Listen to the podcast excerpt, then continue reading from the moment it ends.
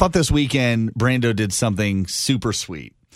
He was telling us about his weekend, and he said that he was supposed to get the lawn mowed, and his wife was working all weekend, and he had the four kids, and he just didn't have any time.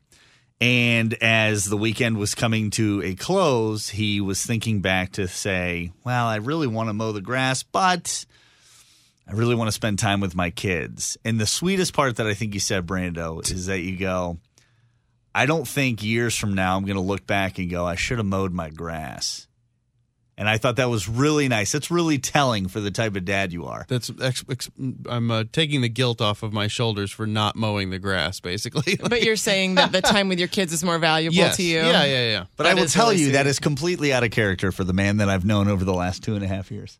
Really? Because I I'm feel like I not feel like feeling- you kind of have, you know, a reason behind everything. Just like you said there, you were taking the guilt off your shoulders about mowing the grass, out. right? Yeah, yeah. Even though you said something nice. So what I've asked people to do is call Mm-hmm. us 314-969-1065. Give us some good news that's happening. And then Brando will be true to form and he will write an awful, awful, mean-spirited Hallmark card. That's what I do. I'm an evil human being.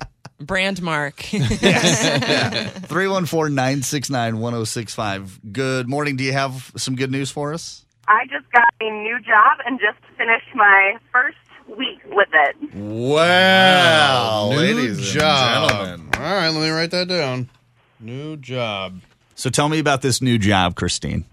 Okay, so I am working in manufacturing, which is very new for me. I've always worked in customer service before. Why did you choose manufacturing?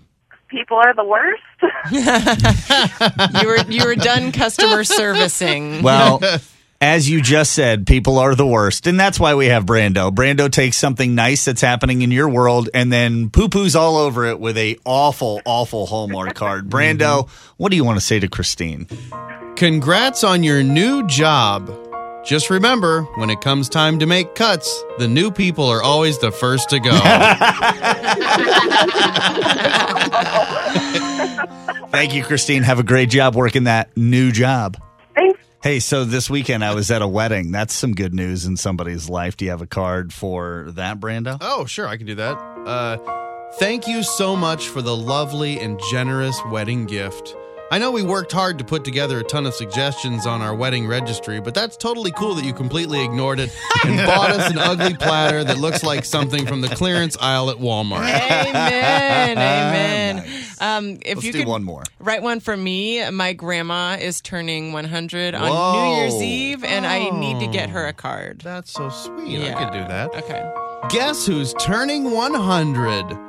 I'd put 100 candles on your cake, but that might take a while, and well, you know, tick tock, tick tock, tick tock. Oh my God.